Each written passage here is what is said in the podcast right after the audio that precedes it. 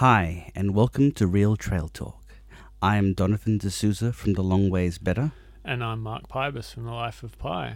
Welcome back after a pretty extended break that we took during peak hiking season. Yeah, I think we both didn't expect it to be quite as long, but it ended up being a month, yeah, I think. Over a month, probably, since we recorded at least. Yeah, I think so. Yeah, but it's peak hiking season. What can you say? Exactly. So you were off in the Northern Territory and elsewhere around Perth? Yeah, I went down to, well, we'll talk a bit about Fitzgerald River today. Yeah. And I also was in Dryandra Woodlands and found myself in Northern Territory for work, which also meant going to see some things up there. And you had a very big... I did. I was finishing the Bibbulmun. So I think the week that I was finishing, you were in Perth, and then when I was back, you were over east for work. Yeah, that's right. So we didn't really have time to record any pods, but we're back, and I guess that's what you kind of expect in the middle of hiking season. Yeah, and I think as well So I flew Perth, Melbourne, Melbourne, Darwin, Darwin, Perth, Melbourne, and I was only home for like two or 3 days. Wasn't long. So we're back at least, and episode 49. So we are going to talk about kind of the south coast, southeastern part of Western Australia. So we'll incorporate Cape Arid, Cape Le Grand, Esperance, and you're going to do a little rebuttal on Fitzgerald River now that you've finished everything. Sort of. I know. I think I'm mostly in agreement, but yeah, I have a few comments. Okay. So I guess we'll start in the furthest point away from Perth, which is Cape Arid. So how far away? You've done this one. There's the Tagon Coastal Trail, isn't there? Yeah. Yeah. So how far away from, let's just say, Esperance is Cape Arid? Like an hour and a bit, I think. It's quite straight just down the road, and then you take the turn into the park. But, you know, this is pretty far. If you think that Esperance is already like, what, a 7-hour drive from Perth. So it's another hour and a half on top of that. So it's pretty far, and really the park is massive. So there's a number of walks that you can do there, but a lot of them are extremely inaccessible. You need a 4-wheel drive to get to them. And the Tagon Coastal Trail is probably the most accessible of the lot. And even then it was inaccessible because we were driving down this road that was basically clay, and our tires were just coated, and we were just like sliding, you know, it was just sliding down the road. But in spite of that, it's a very popular national park.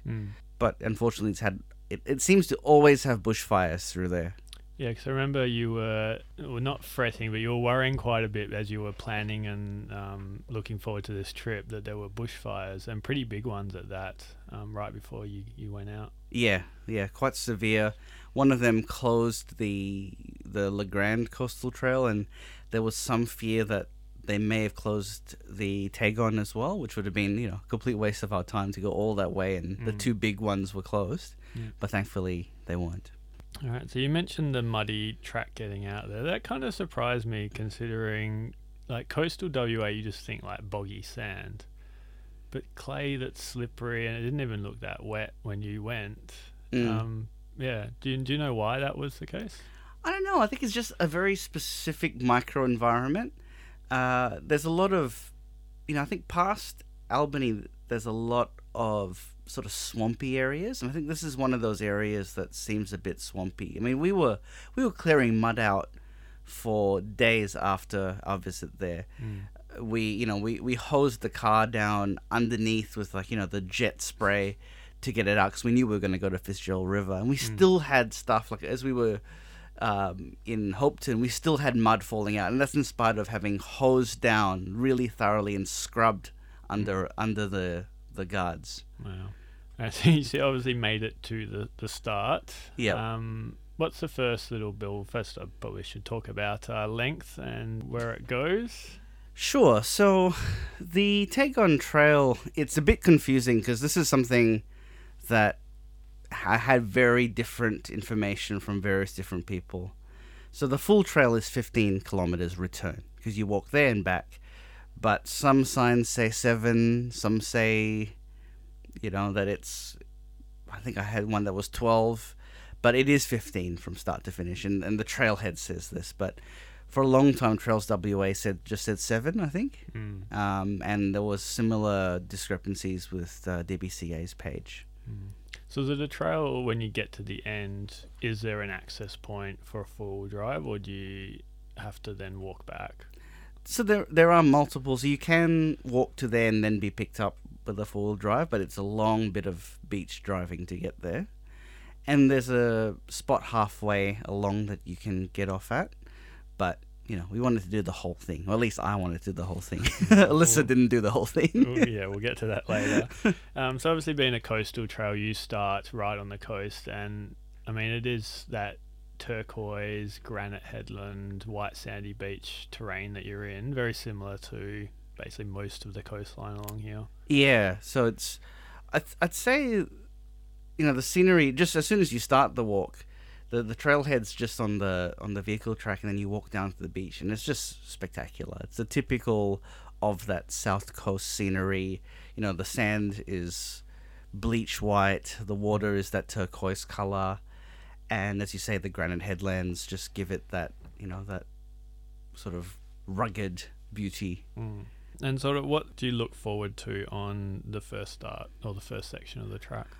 So I think the thing that I'll say here, and I'll say the same thing about Le Grand, is that I feel this trail is from a time when trails were made to be exciting and not gone, oh, we'll risk assess all of the fun out of it. Mm. So I think, you know, first of all, you're there and you see these waves crashing against the rocks, and then you're walking up, you know, up a hill that's this granite slope.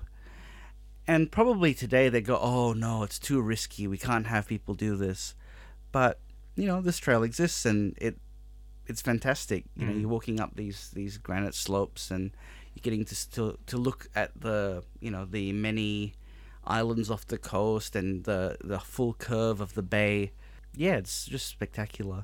So I guess it's kind of like the same thing they're going through now with the rock fishermen, trying to bring them into line and make them wear life jackets and chains and everything. It's very similar terrain, though, to rock fishing down south, isn't it? It is, but I think, you know, the trail's far enough away from the coast most of the time to not be a problem. There is a spot where there is a ring to save people just in case. Yeah. And I think fishermen do enjoy this trail as an access point to fishing places. Mm. Yeah. So we mentioned the fires before. I mean, it didn't completely escape being burnt, did it? No, there's a little bit of bushfire, you know, signs there, but nothing that I would say was, you know, absolutely devastated. You know, there was a little bit through there, but I think the worst of it was further east. Mm. So, you know, in that case, it was, you know, this particular trail got off quite lightly, I think. So obviously, dotting between the granite headlands are some spectacular beaches. Yeah. I just want to go into detail on a few of those, and maybe which one was your favourite of the whole trail. So I think, you know, the first one was Dolphin Cove. And, you know, it wasn't very long. It's only like about a 500-meter walk along the beach. And what I like about it is when you look at to the end of the beach, and there's like the granite sort of mound that is the headlands. And it has a bit of a, you know, like a peak head or a bald head kind of look, but much smaller, obviously. Mm. So that's, you know, that's really cool. And the next beach along was Little Tagon, which I think is probably the nicest one, Little Tagon. It's just a small little beach, you know, not very long, but very charismatic. The waves here are probably a little bit rough for swimming, and they're unpatrolled beaches. There's not a lot of people, so there's always that little bit of danger with this area. But it just looks so stunning that you want to swim. Yeah. I mean, getting onto the people, did you see any other hikers or four-wheel drivers or fishermen on your expedition? We saw two people walking near the start, and then they turned around after about a K or two Ks. Mm. We saw two people fishing and with two four-wheel drives, and then on the way back we saw two people. So that's it. So fairly isolated. Yeah. I think a lot of people go there to camp and fish, and they don't really interact that much with the trail per se. But I think that's a bit of a shame because it's a really fantastic walk. Yeah, the photos definitely look amazing. And then from Little Tagon Bay, you more granite headlands. So it's kind of like a series of granite headlands with linking beaches. Yeah. And then you get onto the actual Tagon Bay. Which looks quite spectacular, and some four-wheel drive tracks there, and a little bit of weather coming in on your hike. Yeah, so the weather was spectacular and perfect as we got there. But then just as we got to Tagon, it really just started bucketing down. And Alyssa was not in the mood. I think she was pretty tired, didn't really want to do this. So in the end, she decided that she was going to call it quits on the beach. And there was a spot near a sand dune where she could kind of get shelter because the wind was blowing the rain in from the west. And so she was hiding behind there. And I said, no, I'm going to finish this. The long way's better. Yeah. It's not, you don't run it up until you do the whole trail. So, I was getting drenched quite heavily walking through the rain, but I got to the end of the beach, and I think that the ending is like part of it there when you reach, so it's a little bit on from there that you get to the end of the trail. I think that was some of the best scenery there. There's this like massive granite sort of mound or boulder that's standing by the track, and it just frames that perfect sort of final view. Yeah. And when I got there as well, the rain sort of died down, and for the rest of the day it was basically perfect. And then you get to the end and you get to have like one last view, and you can see sort of the boundary of the national park. You can see just how massive Tagon Point is. So Tagon Point is another sort of peak head, bald head, and this time it is actually a huge granite mound that's there as the headland. It's a pretty spectacular finish, and then it's back the way you came to finish up the trail. Yeah, which, some trails can be like, ugh, again. And yes, there was a lot of beach walking on Tagon. But I enjoyed it, and it was, it's nice scenery. If the scenery's nice, you kind of don't mind, Yeah. Yeah. So I guess from Cape Arid, we'll move to Cape Le Grand. This is one we've both visited, but you have spent a lot longer there doing the Le Grand Coastal Trail, which looks a very spectacular walk, and you rated quite highly.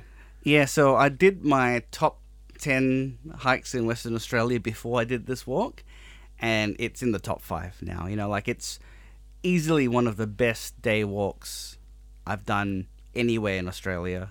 Definitely in terms of coastal walks, it again, like the Tagon Coastal Trail, I feel like this was made and someone just went, oh, people want to see this, and we'll just link everything up like that. And, we won't worry that much about safety.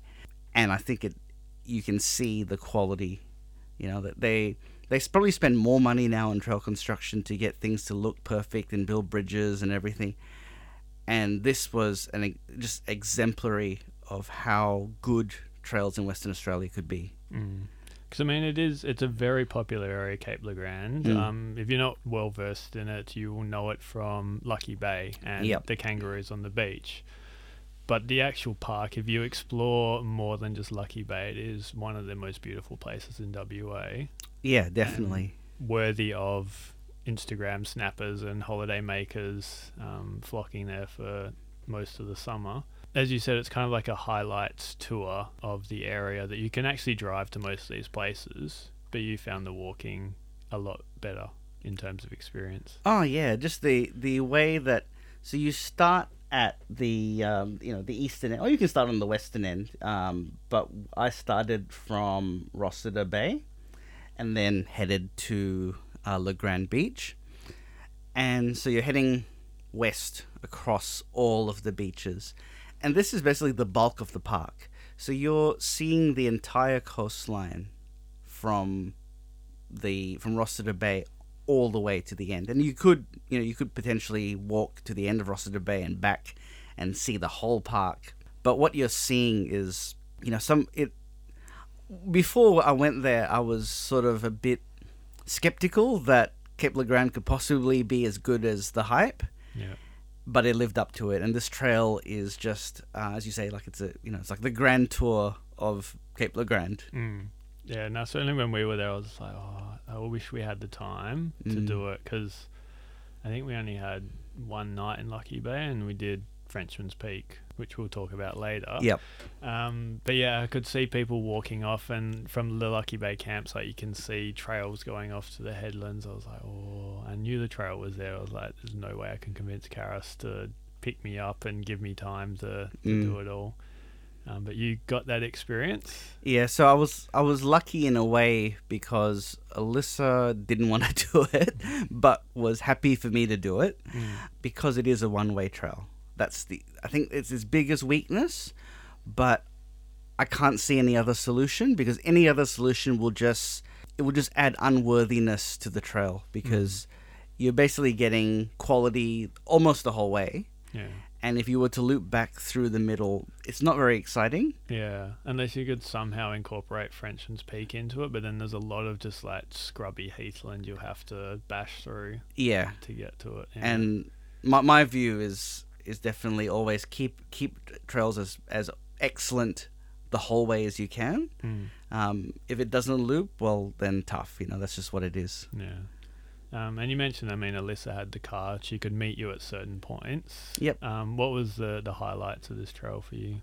Ah, okay. So, I think when you leave Rossiter Bay and you get across the headlands and you see Lucky Bay for the first time, that's pretty awesome, because you're coming up over these huge granite hills that are along the coast. And I think that's the thing that surprised me was, as epic as Albany is, the scenery in Esperance is even more crazy. Like there's just all those, the archipelago out there, the Research Archipelago, all of the beaches everywhere had these massive granite, boulders everywhere. And the last time I was there was when I was a kid, so I didn't really remember it that well. But seeing it now and having, I guess, the more direct reference, because I've thought about this, I was like, wow, this is, for flat Western Australia, this is extraordinarily rugged. So yeah, that first view of Lucky Bay is fantastic. So, from Lucky Bay to the next beach along at Thistle Cove, the rugged scenery through there is excellent. You're walking up along the coast and you're looking down, from the cliffs to the coast. You're seeing all the islands. There's a trig point there as well that points out where everything is. That was wonderful. And then from Thistle Cove to Hellfire Bay, and Hellfire Bay is probably, I think, the peak of the lot. And I think you said that to me. No. Hellfire Bay is a place we didn't get to go. So we went to Thistle Cove. Okay. But yeah, we didn't make it quite as far as Hellfire Bay. Right. Thistle Cove was fantastic, but I thought Hellfire Bay was just, spectacular. But the walking between the two, there's this one bit where you're walking along the top of the granite ridge, and then you walk down this steep slope, and then there's this narrow bit of granite you have to walk along, and the waves are coming in just right next to you. And then you come to this cove where it's, as the waves come in, it fills the cove and then it heads out, on the tide. And you have to time your passage through there because of it. And I was just like, how did this definitely didn't get made today, because WA is so risk averse. They would not allow that. I'm surprised it even exists still, because it just is something that I don't think is that dangerous. But they would be, oh no, we can't have this. Well, it's not. It doesn't sound dangerous for an experienced hiker like yourself, but yeah, I guess there's a lot of people around that aren't necessarily as experienced and could get themselves into a bit of danger. Yeah, as we've seen over the last months. Around the Stirling Range. But I think that they've rated this as a Class 5. I think this section, so that they have, they have given people due warning that this is difficult, and it's not. It's not an easy walk. I would say that it's probably no more difficult than some trails that in Tassie are promoted as top, among their top trails. Like you look at Frenchman's Cap and say, that's probably more dangerous than this. Yeah. And, you know, the last bit probably from Hellfire to Le Grand is not as exciting because you're walking through heath and the trail wasn't very well maintained in some spots. Mm. But it still was, you know, great. Like, if I would think if you didn't talk about how excellent everything else was, you'd think this was a really good section of trail. Yeah. Because I know, like, Inspiration Outdoors, they only walk up to Hellfire Bay when they do it because they're like, oh, the last bit's not that good. But no, I think it's worth doing. Yeah. And there's more to see. Like, I think you could do some off-track walking up to the top of Mount Le Grand. Yeah, I've heard people do that. I researched and I was like, I don't think there's a trail up there, or you're not allowed up there. But I mean, it was a wildland, wasn't it? That couple that hiked up there looked quite spectacular. And it's basically just a granite slope that you can climb up. You know, it's not tracked, but I don't think it's particularly difficult to get to. Mm. Yeah, so, you know, that's probably, I mean, this year's been a little bit of a low-key year so far for me, but that still would be one of the best hikes I've done this year, and, you know, would slot into the top 10 in any year. Yeah. Yep. All right, well, excellent. I'm looking forward to going back and doing that one. So I guess we must move on to Frenchman's Peak, which always trips me up. I mean, earlier I had to think about which one it was, because you've got Frenchman's Cap in Tasmania. But in WA, we have Frenchman's Peak, which is another Class 5 hike within Cape Le Grand. And one, I guess it's only, my thoughts were it's only a Class 5 if it's mildly wet or raining. Yep. So it juts out, it looks like a little cap. Mm. But there is a very steep granite incline to get up. Yeah, very much so. When you were there, what was the weather like? It was like sunny and 25. Okay, so it was basically perfect. Perfect for it, yeah. And that showed because there was a lot of European tourists going up in thongs. I was just like, you idiots. Yeah. But they did have difficulty getting up and down because it's such a steep incline. It doesn't look like it until you round, you kind of walk along the base for a little bit, then do that little U-turn. Yep. And you're just confronted with it. You're like, how am I supposed to climb this? And then you're like, oh yeah, you kind of can pick out the little grooves in the granite and you step your way up. But it's still a difficult challenge. Mm, definitely. Mm. Especially, I think, once you get to the, not so much the cave, but just before that, there's that overhang. Mm. Like, once you get to that, it's fine. But from, as you say, that U-turn when it goes like sort of out and then back up. Yeah. There's some sections there that, you know, the incline is pretty insane. And like, that's what I'm saying. Like, if it's wet and granite, you never know when it, like, it could be perfectly fine in the wet and you've got plenty of grip, but then there's just those sections where you're going ass up because it's so slippery. Yeah. And I imagine in the wet, it really earns its Class 5 rating. Mm. But I mean, as you mentioned, once you get to that kind of, I think this is more of a hippo's yawn than hippo's yawn at Wave Rock, because it looks like it's like an open jaw as you're coming up. Yep. But from there, it's quite easy. You wander down, and you've got that really, really cool cave, which is left over from when this actually used to be coastline rather than mountainous or hilly. Because that was created by wave action, wasn't it? Yeah. The cave. And it's quite big. Like, you think cave, it's going to be tiny, but the roof's, what, like 20, 30 metres from where you stand at the base? And you get that nice frame looking out towards the ocean and the other little hills in the area. I think it is. Is that Mount Le Grand that you're looking at? Yeah, you can see Mount... or is that another? Mount Le Grand's more to the right, I think. But you can see, you know, all the beaches from there. Mm. And the summit view is fantastic. Yeah. So you have to like exit the cave and then loop back around and you stand on top, and great views of the archipelago looking back to Esperance, because you're only about 45 minutes drive from Esperance, and you can see see back to the port. I didn't quite get great there was sunset when I did it, so the sun was setting towards Esperance and it was really not cloudy but kind of misty. Looked really cool looking there. The thing that I loved about it was I did this basically I did the Le Grand in the morning And then, because originally the plan was to do this the day before, but it had rained, so I was not gonna do not gonna do Frenchman's in the rain. So I did it in the afternoon after finishing the hike, and it was a really nice sort of epilogue because I got to look at everything I'd just done. Yeah, and it's like, oh, I was there, and you realize, you know, these things. I always find it funny with walks because, you know, you'll know this when you finish in Walpole, and you see where on the Bibbulmun track, and if you're coming from Denmark, there's that crossing at Giants, and that's like 2 days walk. Yeah, but it's like nothing on the highway. Yeah, and you're just like, what is that all? And if you look at the map, you're like, that's such a small amount of you know, a week of walking from Walpole to Denmark is like nothing. Yeah. But yet in this instance I felt it didn't feel like nothing. It felt like that was quite an achievement, because you've basically done the entire park, whereas like Walpole to Denmark it's 7 days, whereas you're looking out and going, I was there, and then I was there in a few hours. And yeah, I understand the sense of accomplishment you would have felt at that moment. Yeah.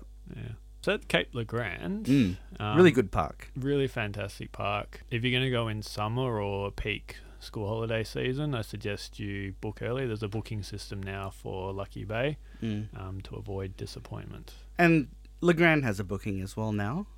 So, you know, I think Lucky Bay is the nicer of the two campgrounds by a long shot. We stayed in Le Grand, but you stayed at Lucky Bay, didn't you? Yeah, we got there. The booking system hadn't quite arrived, but we got there early enough that there was a tent site available. But, I mean, the one thing I couldn't understand is we got up to go look at the sunrise, and there's 50-odd campsites available. We were the only ones on Lucky Bay out on the beach watching the sunrise. Right. I was like, you've driven all this way, like what are you doing? Yeah. But yeah, I guess people have their own ideas of what a holiday is. 10 a.m. mate, that's the time you wake up. Tourist o'clock. So I should say, when you're quite right by saying you should book ahead, because so we decided we were going to do this when we finished Frenchman's Cap in Tassie. So that was, so we were at the airport in Tasmania on like the 1st of January, booking for April. And the reason why we stayed at Le Grand was we could only get those days. And I couldn't even get the days I wanted. Yeah. We had to move days around to make it work. So, yeah, definitely. If you're considering, especially I think April is probably the peak, because it's, you know, it's the first school holidays. It's the weather's cool enough that you can go hiking. Yeah, definitely plan ahead. So I guess we'll move on to Esperance. It's a very nice town. Like, it was better than what I was expecting. It's better than I remembered when I was a kid. It's come a long way, I think. Yeah, we came back through here. We did a round Australia trip and then stopped in on the way home. I remember the archipelago being really good to explore. I think we went on a boat tour. But the actual town, I found really kind of, I don't know how to describe, like a really cool coastal town. And because it's so isolated, it's kind of got its own little vibe. And I think there's actually quite a lot of money in Esperance, like quite sneaky money. But then they have a lot of good beaches as well. Oh, yeah. And you take that coastal drive out to the wind farms and just sweeping bays and granite rocks and islands. It's fantastic out there. Yeah. I vividly remembered from it being a kid doing that drive. I remembered Twilight Beach, and seeing it again, I was not disappointed. It's just outstanding with that rock that has that like cave thing in it, and you can just basically swim out from the beach. It just looks amazing. So yeah, I would definitely go back during the summer to Esperance. I know it can get quite windy in summer, but if you get a really nice day, find a sheltered bay, it's heaven. When we were there, it was about 13 degrees and freezing cold, so we didn't swim. But yeah, it's like, I think the beaches in Esperance are just as nice as Cape Le Grand in a lot of ways. Definitely. And it's good that they're so pristine. Yeah, we were there, and I think it was raining as well, and wasn't that warm. But we did go for that drive, and also visited the museum in town, which is quite interesting because a lot of history happened in Esperance. Some of it not so good, but then you've got stuff like the Sky Lab, crashed near Esperance in the 80s, and they've got a cool display about that. But yeah, definitely there's lots to check out in town, but be warned, just like Albany, stuff does shut early. So opening hours are not what you'd expect in the city. Yep. Fair call. And while we were there, Karis really wanted to do is a walk called the Kapwari Walk. Mm-hmm. That takes in the inland lakes. So there's 3 of them it passes by.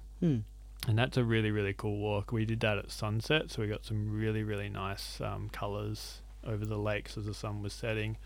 And it basically takes you around some of the lakes, and then there's some little bird hides that you can go cool. sit at. And I mean, we were only there for a few minutes at each one, but you could see, you know, shags and pelicans and everything flying around. So to sit there for an hour with your binoculars would be quite fun. Were any of these the ones that were the pink lake that's no longer pink? No, we drove out to that one and got the explanation for that, but yeah, we don't go past the ex-pink lake. But the other lakes are kind of cool and have their own attraction. Yeah, anyway. I would actually like to take a canoe or a kayak back, because you can, they're all linked up by little streams, so you can do 3 or 4 of them at the same time. And yeah, very, very calm, lots of bird life would be a good fun adventure. Yeah, that does sound really cool. Yeah, very nice.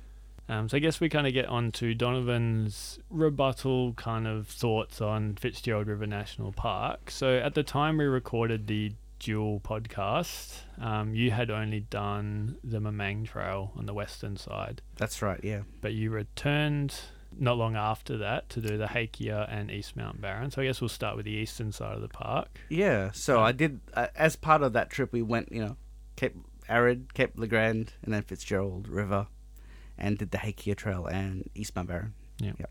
So you had different thoughts, because you also did it in a different way to what I did. So I did it all in one day from Coinhead to Cave Point. Yeah. You did the Hakea Trail as an overnighter, staying at Whalebone.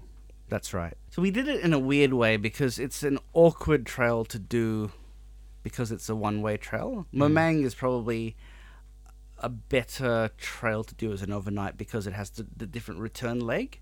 So we started at Hammersley Inlet, walking to Whalebone Creek, leaving our packs there, doing a side trip to Coinhead and back, and then we walked back to Hammersley Inlet.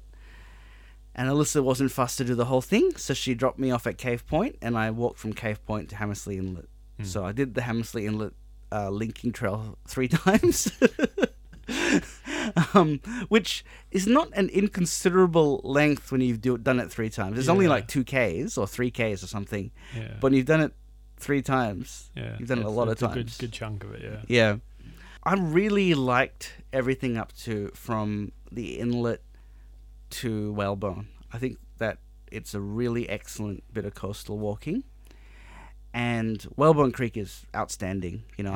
Someone got offended when I said that it was better than the Bibbulmun Track Huts, but come on, it is better than the Bibbulmun Track Huts. Not that the Bibbulmun Track Huts are bad, no, but it's luxurious. It's Mundabiddy spec. Yeah, and the fact that the deck is all wood, so when you're in the hut, you can take off your shoes and not put them on again till the next day, or if you're going to go to the toilet. So I think that's a really nice thing, because the Bibbulmun Track, the sandy floors, I understand why they are, but they are not as luxury as having wooden decking. Yeah, and I just wrote up the Franklin River post. Like, this is luxury. Walk around in socks. And that was my first Bibbulmun Track Hut. So I was like, this is amazing. Yeah. So this is a fantastic hut. And then there's a problem here, and that is that. So the whole backstory behind this was that it was meant to be a trail right through the middle, and due to, I guess, a few problems, it didn't get passed by the EPA. I think they some activists got ahead of the, Parks and Wildlife, who were gonna probably go through a good process, but at the time it didn't look very good. And so, things didn't end up well, and the trail that would have been spectacular didn't get made. And I understand the dieback risks. It's a shame that they couldn't find a way to have both. But so now it's basically a return walk to Coinhead unless you have a four-wheel drive. And you were lucky enough to go out there in a four-wheel drive. You got chauffeured out by one of the rangers. Yep. Yeah, it was brilliant.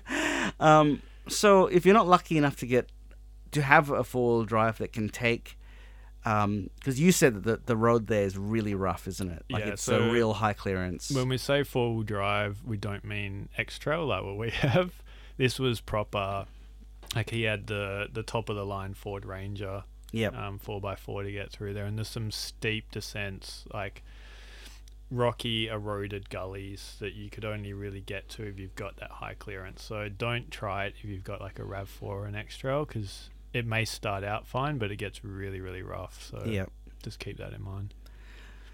So with that in mind, there's no way to get to the end other than, you know, forking there and back, which is, I think, most people. If you look at the book, that's what most people are doing. Mm.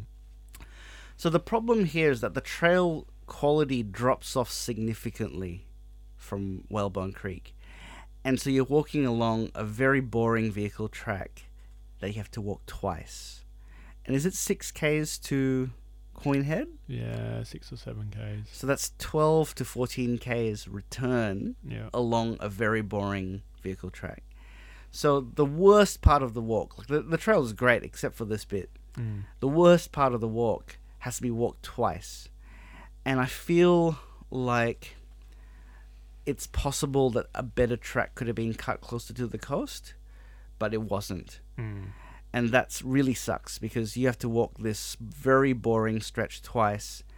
And you know, you can see that some work had gone into building infrastructure on this road, but there's bridges that have been driven over by four-wheel drives and stuff like that. So, and there's a lookout that like the track, there was meant to be like a side track to the lookout, and it's completely grown over and you can't see that there's a lookout there. Mm. So it's a shame that the you know, this part of the walk that's easily you know, the biggest letdown is the bit you have to walk twice. Yeah. But Coinhead is outstanding. It is epic. I remember just getting there, and I mean, we'd been dropped off. I was just like, wow. Yeah. Like, I mean, how would you I would describe it as like almost Famous Five, like coves and beaches and then just wild ocean. Yeah. It's just amazing. And I think because, you know, Fitzgerald River has that layered, you know, sedimentary rock look that's very different to, you know, everything else is granite. Mm. And this just looks so different to everywhere else. And Coinhead is made of that rock. Mm. And it's probably the nicest feature in the park of that rock type. Yeah. I would love to get there in a four-wheel drive with a picnic and just spend the whole day just exploring the beach and the cove and everything. But I mean, as a walker, you get there and... Did you walk all the way down to the beach, or I didn't stop at the lookout? I really wanted to, but then I looked at the descent and thought about the extra 6Ks I had to walk back and went, nah. Yeah. I mean, when we say 6Ks, the first K probably from Coinhead back to Whalebone isn't too bad. It's a long single trail, and then you go down into that little gully. Yeah, but it's like a bit of a waterfall that's dry most of the year, I'm sure. Yeah, no, it was dry when we went, but we had a really dry autumn. But that area is quite cool, and then, yeah, unfortunately you get onto that four-wheel drive track. Mm. And I think maybe the four-wheel drive track wouldn't be so bad in springtime, because there will be the wildflowers, and there's a lot of hakea on there. Mm. But... you know, like just for that, like that's not good enough when other parts of the park look great all the time. Yeah. So. Yeah. But you did enjoy up to Whalebone, and then the next day returning to Cave Point. Yeah. Hammersley Inlet to Cave Point, I think, is some of the best coastal walking in the entire park. So I think the bit from Point Edward Steps to the start of Hammersley Beach, isn't it? Yeah. Yeah. So as you're walking from Point Edward Steps to the start of the beach is probably like one of the most epic bits of scenery, because there's all these jagged formations in the ocean, and there's the waves crashing, and there's the Zorn as well. Yeah, that was just like, wow. And it's only like maybe 1.5 km of like that stretch, but it feels like I was there for so long. Like I really, my pace just dropped because I was just awestruck by how spectacular the coast was. Yeah. Our pace dropped as well, but for different reasons. This is where we encountered Google Tracker problems. So we're trying to figure out what was going on, and then it started to, like, you could see the weather rolling in. I was just like, wow, like, look at it all. Like for the other side of Hammersley Inlet or Hammersley Bay or beach, you could see the clouds rolling in, and then as you go up to the top of the stairs, it started raining. And there's that, what's the nature lookout? What's the full name of that one? I've forgotten that. As you get to the top of the stairs and you get through that like salmon mallee type it's like the natural garden, like the rock garden area. It's beautiful. And then you can look back and you can see East Mount Barron and over to Hopetoun. And I mean, it was raining, but we had double rainbows and it was sunset. I really like that. Was one of the best, as we answered that question about the best hour of hiking in the year. That was my best hour of hiking. Yep, I can see that. It's it was really excellent.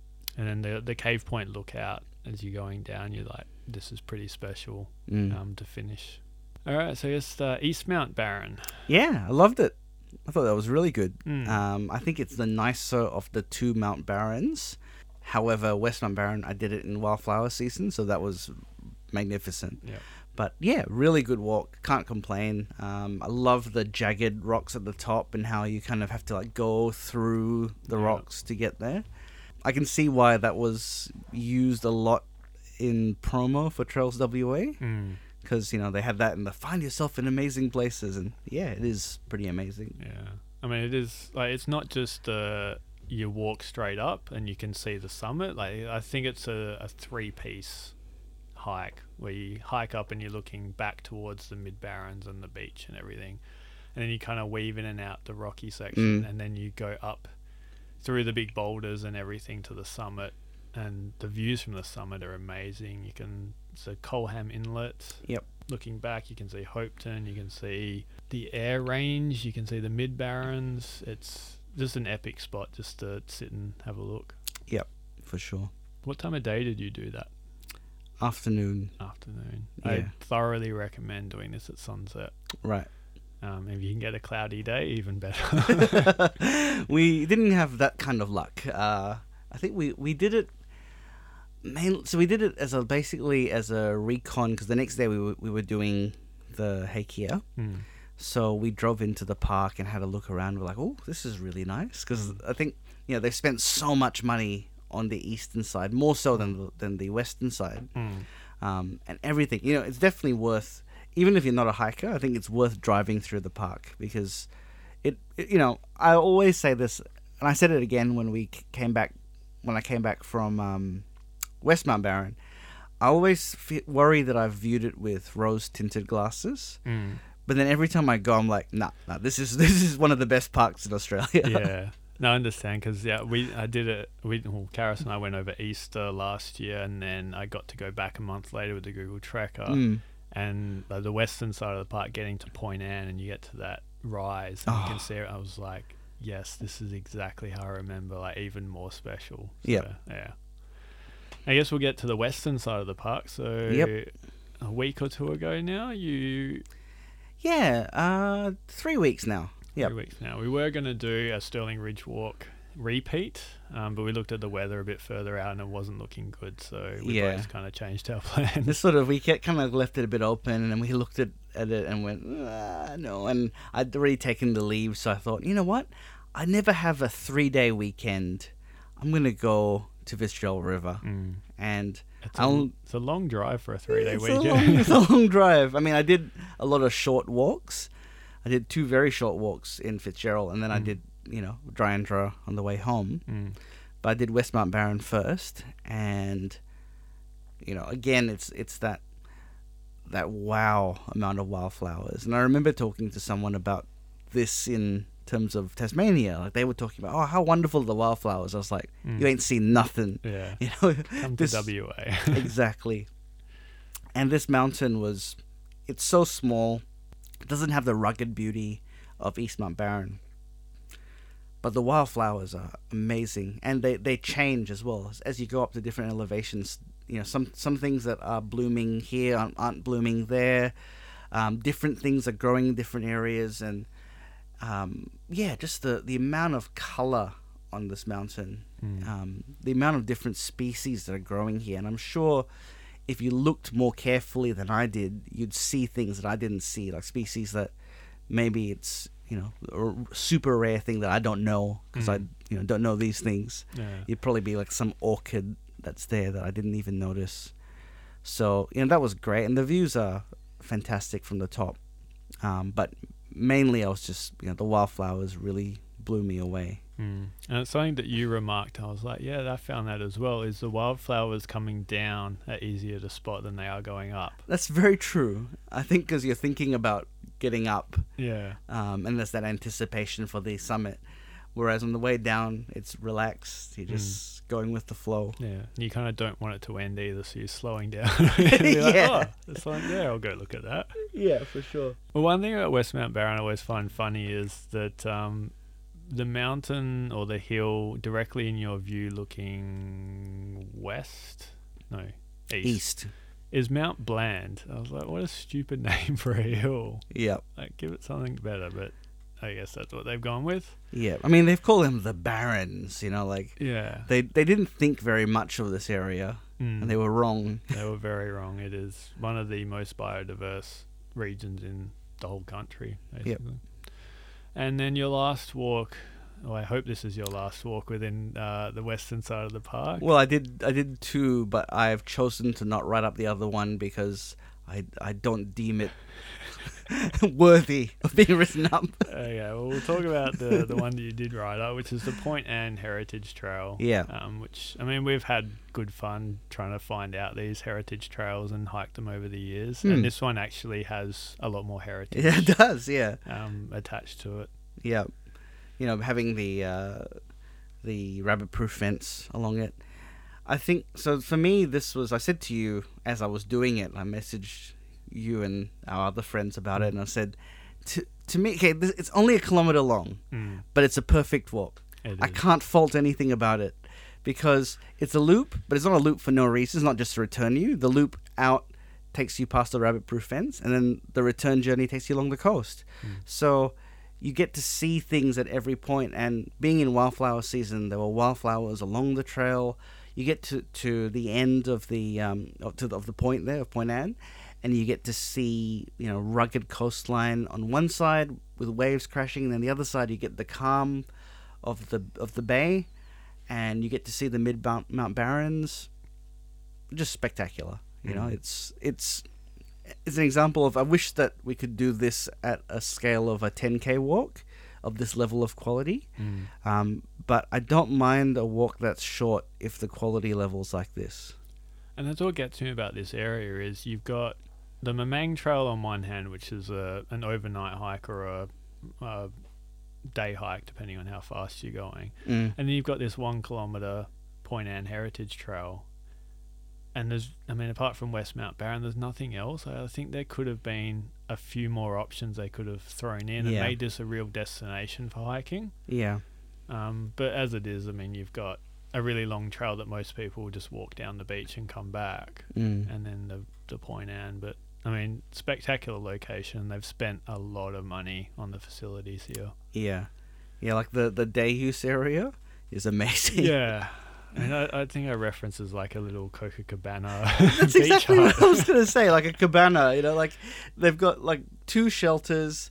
They've got heaps of barbecues. The beach is beautiful beach. I just imagine like a night market there. And you've got like fairy lights all over the huts, or the shelters, some food trucks, you know, like a little beach party going on down below. It'd be fantastic there. Yep. But obviously very, very far away from anything. From anything, yeah. So I guess we'll talk about the last one, which is labelled as a hike or a walk, but it's just like you get there and you're just like, why? And is it Mount Maxwell, isn't it? Mount Maxwell, yep. Is it 250 metres or 200 metres? It's 250 metres one way, so it's 500 metres return. but I feel like that's overstating the length. It is. I remember we did this on the track because we're ahead of schedule, why not? And it took longer to put the tracker on than it did to actually hike it. I got to the end, I was like, that did not feel like 200 meters. I reckon it's 100 meters, if that. Yeah, I felt like that. And, I was prepared to write it up. I thought, 3 trails. And then I got there, did it, and went, you know what?